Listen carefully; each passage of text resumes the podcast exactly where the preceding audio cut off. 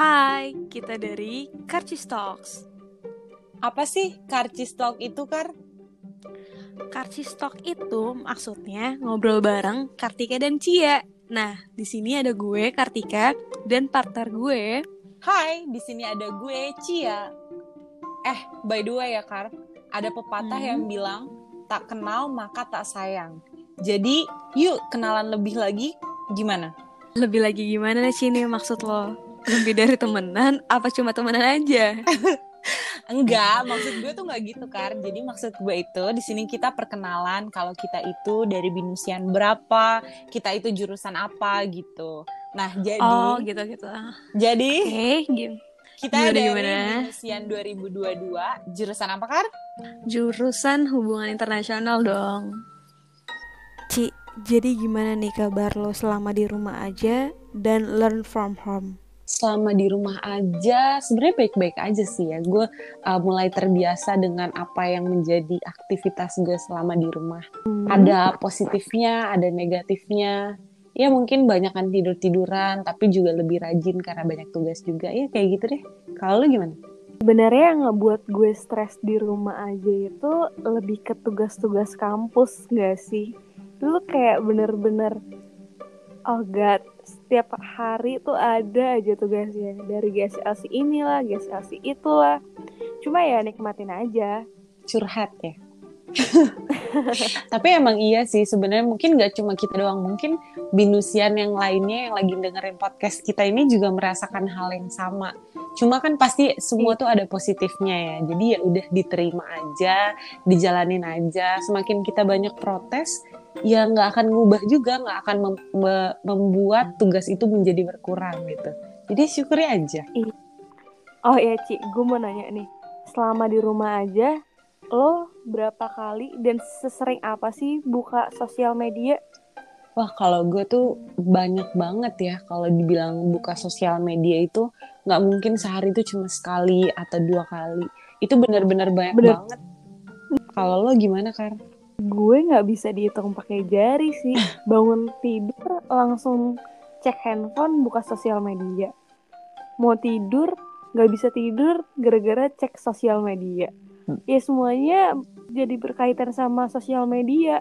Mau ngapa-ngapain, gue harus lihat handphone dulu, lihat update terkini, lihat itu terkini segala macam. Iya nggak sih? Ci? Iya, makanya untuk semuanya nih, mungkin kan pasti, ya pasti semua pa- pakai smartphone ya. Pasti ada tuh yang namanya screen time. Dan di screen time itu kalau kalian lihat, pasti hmm, di atas rata-rata. Karena ya, ya nggak tahu mau ngapain. Jadi apa pun yang kita lakukan dari kita bangun tidur sampai kita mau tidur lagi itu, ya udah ngecek-ngecek sosial media aja.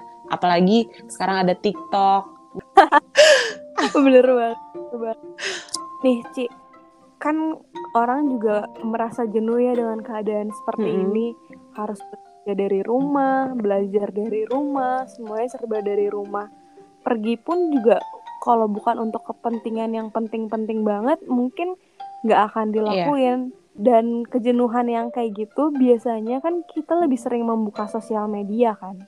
Tapi kira-kira pada tahu nggak ya kalau misalkan semua informasi yang ada di sosial media itu belum tentu benar. Harusnya sih tahu ya, tapi mungkin nggak semua. Ada orang yang mungkin menerima informasi langsung ditelan-telan aja, tapi ada juga orang yang menerima informasi dari sosial media apa pun itu uh, disaring dulu karena mungkin mereka tahu uh, dasarnya apa kayak gitu-gitu. Tapi sebenarnya tuh yang paling kasihan ya menurut gue itu orang-orang yang ada di WhatsApp. Ya mungkin kayak Iya, kayak nyokap gue atau mungkin nyokap Hah? lo atau mungkin nyokap-nyokap yang lain Iya Iya kan? benar-benar benar. Karena menurut gue WhatsApp itu orang tuh paling cepat menyebarkan berita dengan asal forward iya gitu bener Ci. banget bener banget udah gitu nggak ada apa namanya eh, sumber-sumber yang kredibel gitu yang bener-bener Iya. memang oh ini tuh ternyata bener gitu kadang sumbernya nggak tahu dari mana apalagi di Facebook juga Iya sih. Eh Mm-mm. Ci, ngomong-ngomong media sosial ini, lo inget gak sih pelajaran yang ada di foreign policy yang ngebahas tentang media framing? iya gue inget banget itu sebenarnya banyak sih ya kita dari semester satu pun udah belajar tentang media framing di mana Ya. uh. Apa namanya? Sebuah media bisa mengebentuk opini makasih ya udah diingetin. Iya betul sekali. Jadi ya setiap berita apa pun yang kita dapat itu dari sosial media atau dari mana pun itu sebenarnya bukan the real cerita yang sesungguhnya gitu. Tap- Tapi nggak semua. memang nggak semua tapi kebanyakan mereka itu hanya mengambil bagian-bagian tertentu. Nah, Ci, salah satunya itu yang lagi booming sekarang kan teori konspirasi Iya. itu kan ya. Menurut lo tentang teori konspirasi itu gimana sih? ya namanya konspirasi berarti kan belum ada apa ya belum ada kepastian yang memang mendukung hal itu kan tapi itu bisa aja diambil Hmm. dari opini dan sudut pandang dilihat dari sisi mananya gitu jadi ya menurut gue namanya juga konspirasi jadi ya semua orang ya bisa aja gitu meng, apa ya membuat opininya sendiri menurut gue Dan belum tentu juga, maksudnya eh, belum tentu semua orang bisa terima. Jadi yang mau terima-terima, yang enggak Iya. enggak, ya nggak sih? Nah, itu juga kan tergantung bagaimana si pembacanya juga kan. Apakah dia setuju dengan teori konspirasi yang dibuat atau nggak setuju, itu tergantung dari diri kita masing-masing gitu. Ada cara-caranya nih, Ci, dan tipsnya agar kita dapat bijak menggunakan media sosial di masa pandemi kayak sekarang. Misalkan yang pertama, kita harus follow akun resmi pemerintah dan media yang kredibel. Menurut lo kayak gimana? Iya, itu wajib sih ya karena ya kebanyakan orang kan ya kayak yang tadi udah kita singgung kan orang tuh cuma baca-baca aja tapi nggak tahu sumbernya dari mana. Nah karena kita di rumah aja jadi kita harus lebih teliti lagi lihat ini sumbernya dari mana supaya kita bisa supaya kita nggak gampang percaya sama apa yang udah kita baca gitu loh. Jadi lebih bisa teliti dalam membaca informasi. Stay update itu penting loh guys. Tetapi lebih penting memastikan sumber informasinya. Setidaknya dapat meminimalisir berita hoax. Nah, Ci, selain itu ada lagi nih, Ci, menciptakan rasa keinginan tahu yang besar. Contohnya, kayak mempelajari suatu hal seperti buku, film, resep masakan, atau apa pun deh yang berhubungan sama kegiatan kita sehari-hari. Karena kegiatan tersebut tuh dapat mendukung keinginan untuk belajar hal yang baru loh, Ci. Meningkatkan ikatan sosial dan menciptakan sikap yang lebih baik selama masa pandemi ini. Oh iya, gue setuju banget sih sama yang ini karena kan ya gue pribadi selama di rumah gitu kan pasti ada aja hal-hal baru yang bisa kita ambil gitu. Baca-baca resep buku, masakan. Jadi kita bisa masak Hmm. atau kita melakukan misalnya hobinya olahraga, kita bisa workout di rumah kayak gitu-gitu sih. Eh iya. BTW soal masak, gue selama di rumah aja tuh banyak banget belajar masakan. Tiba-tiba kayak jadi chef Renata gitu. Itu banyak banget loh orang tuh bikin kayak gitu.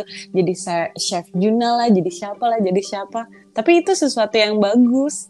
Nah, Ci, selain itu, yang ketiga, kita bisa menjadikan media sosial sebagai sarana pengembangan diri kita, memberikan ide, gagasan, ataupun hasil karya, juga pandangan terhadap suatu hal. Jadi kalian tuh harus bisa pinter-pinter lah intinya menyaring informasi apa pun itu yang kalian dapatkan. Eh, ada lagi, Ci, buatlah konten secara bijak.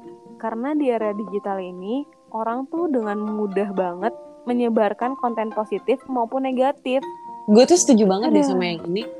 Karena nih contohnya kayak kita nih, kita lagi berusaha untuk membagikan konten yang positif kepada orang. Coba kalau kalian lihat ya di berita-berita di apa pun itu yang sedang terjadi sekarang, mereka melakukan konten yang negatif yang akhirnya merugikan dirinya sendiri gitu. Iya, bener banget. Yang Iya, lagi itu booming kan itu. maksud lo. Pasti kalian tahu lah ya. Nah, Kalian kan anak gaul, Iya. jadi pasti kalian tahu lah. Padahal akibat dari konten yang dibuat itu harusnya Iya, dipertimbangkan dulu banget itu. kan, belum diposting ke media sosial. Iya, benar. Harus banget dipikirin apa pun yang kita lakukan itu harus dipikirin jauh-jauh apa dampaknya. Karena ya kalau udah kejadian kan kita nyesel. Terus nggak bisa diulang lagi. Apalagi di masa kayak sekarang, yang seharusnya ngebuat konten yang bijaksana, menyebarkan kebaikan dan hal yang positif itu tuh seharusnya dilakukan, bukan malah menyudutkan dan provokatif. Iya, karena kan nggak, kalau sekarang nih semua kan apa-apa dari rumah. Berarti otomatis ya banyak loh orang yang nonton, orang yang lihat itu lebih banyak daripada biasanya. Jadi ya se sebisa mungkin harus bisa sih harusnya ya menyebarkan kebaikan gitu, bukan menyebarkan sesuatu yang negatif-negatif gitu. Kita jadi bijak ya Kar ya. ya. Yang terakhir nih, setelah kita ngomong dari tadi, ternyata salah satu tipsnya itu kurangi terlalu banyak informasi loh, Ci. Karena pada saat situasi saat ini, kepanikan, rasa takut, dan kecemasan banyak dialamin orang. Salah satunya gue, gue merasakan, mm -hmm. gue merasakan itu. Kenapanya ya karena gue waktu awal-awal ya, gue cerita nih, waktu awal-awal terjadinya COVID di Indonesia, maksudnya positif mm -hmm. ada di Indonesia, gue tuh selalu ikutin loh beritanya segala macam.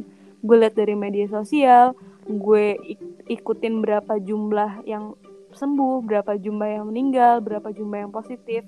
Cuma tanpa gue sadarin, itu tuh menimbul menimbulkan rasa kepanikan sendiri di diri gue karena gue terlalu banyak informasi mengambil banyak oh, informasi gitu. gitu loh Ci Ya jadi itu suatu pelajaran juga ya sebenarnya informasi itu nggak perlu semua kita dapat, tapi set ya betul. Tapi setidaknya apa yang kita dapat itu sesuatu yang memang bermanfaat untuk diri kita. Kalau dianggap oh itu toksik, jadi mendingan dibuang aja gitu nggak usah diterima ya kan? kita harus bisa ngatur kapan harus mengakses informasi itu, informasi seperti apa yang kita harus cari dan terima, dan pastikan informasi yang valid dan krusial. Tapi kalau valid itu memang harus sih ya, apalagi di zaman-zaman sekarang ini tuh yeah, semua serba internet apa segala macam mudah, jadi benar-benar harus informasi yang benar-benar valid. Nah, sebagai penutupan lo mau gue, apa nih, Ci? Kalau gue ya berusahalah teman-teman pendengar untuk lebih bijak lagi dalam bersosial media. Usahakan juga untuk nggak banyak uh, menggunakan sosial media ya. Kan kayak tadi yang udah disebutkan sama Kartika, kita bisa misalnya melakukan apa pun yang lain, misalnya kayak workout, terus kita coba masak, atau kita misalnya lebih uh, melakukan sesuatu bareng keluarga gitu. Karena ya hidup kita itu nggak cuma di sosial media gitu. Sosial media itu cuma menggambarkan luarnya aja. Nah, kita tuh harus ngebangun dalamnya supaya apa yang kita keluarkan nanti di sosial media itu benar-benar sesuatu yang positif yang menggambarkan diri kita. Keren banget nggak gue? nah, Ci, kalau dari gue sendiri, gue pengen banget ngajak lo dan teman-teman pendengar ini Yuk kita sama-sama memberikan manfaat yang positif bagi diri kita sendiri dan orang lain. Nah, pada masa pandemi COVID-19 ini, Ci, dengan penerapan work from home dan learn from home, waktu yang kita miliki untuk mengakses media sosial tuh pasti lebih tinggi kan daripada sebelum-sebelumnya. Tapi yang harus dipastikan itu informasi yang kita akses itu bisa menjadi lebih bermanfaat Nah, gitu sih menurut gue sih. Iya, jadi buat teman-teman pendengar nih yang ada di rumah, dari segala tips dan pesan-pesan yang udah kita sampein, itu diharapkan banget teman-teman itu bisa lebih bijak lagi dalam bersosial media. Iya, bener ya? banget. Oh iya, Ci, sebelum ini berakhir, yuk jangan lupa bilang 3S ke teman-teman kita. Apa tuh 3S? stay safe, stay healthy, and stay at home ya teman-teman. Bye semuanya. Makasih ya udah dengerin podcast ini. Thank you. Bye. Bye.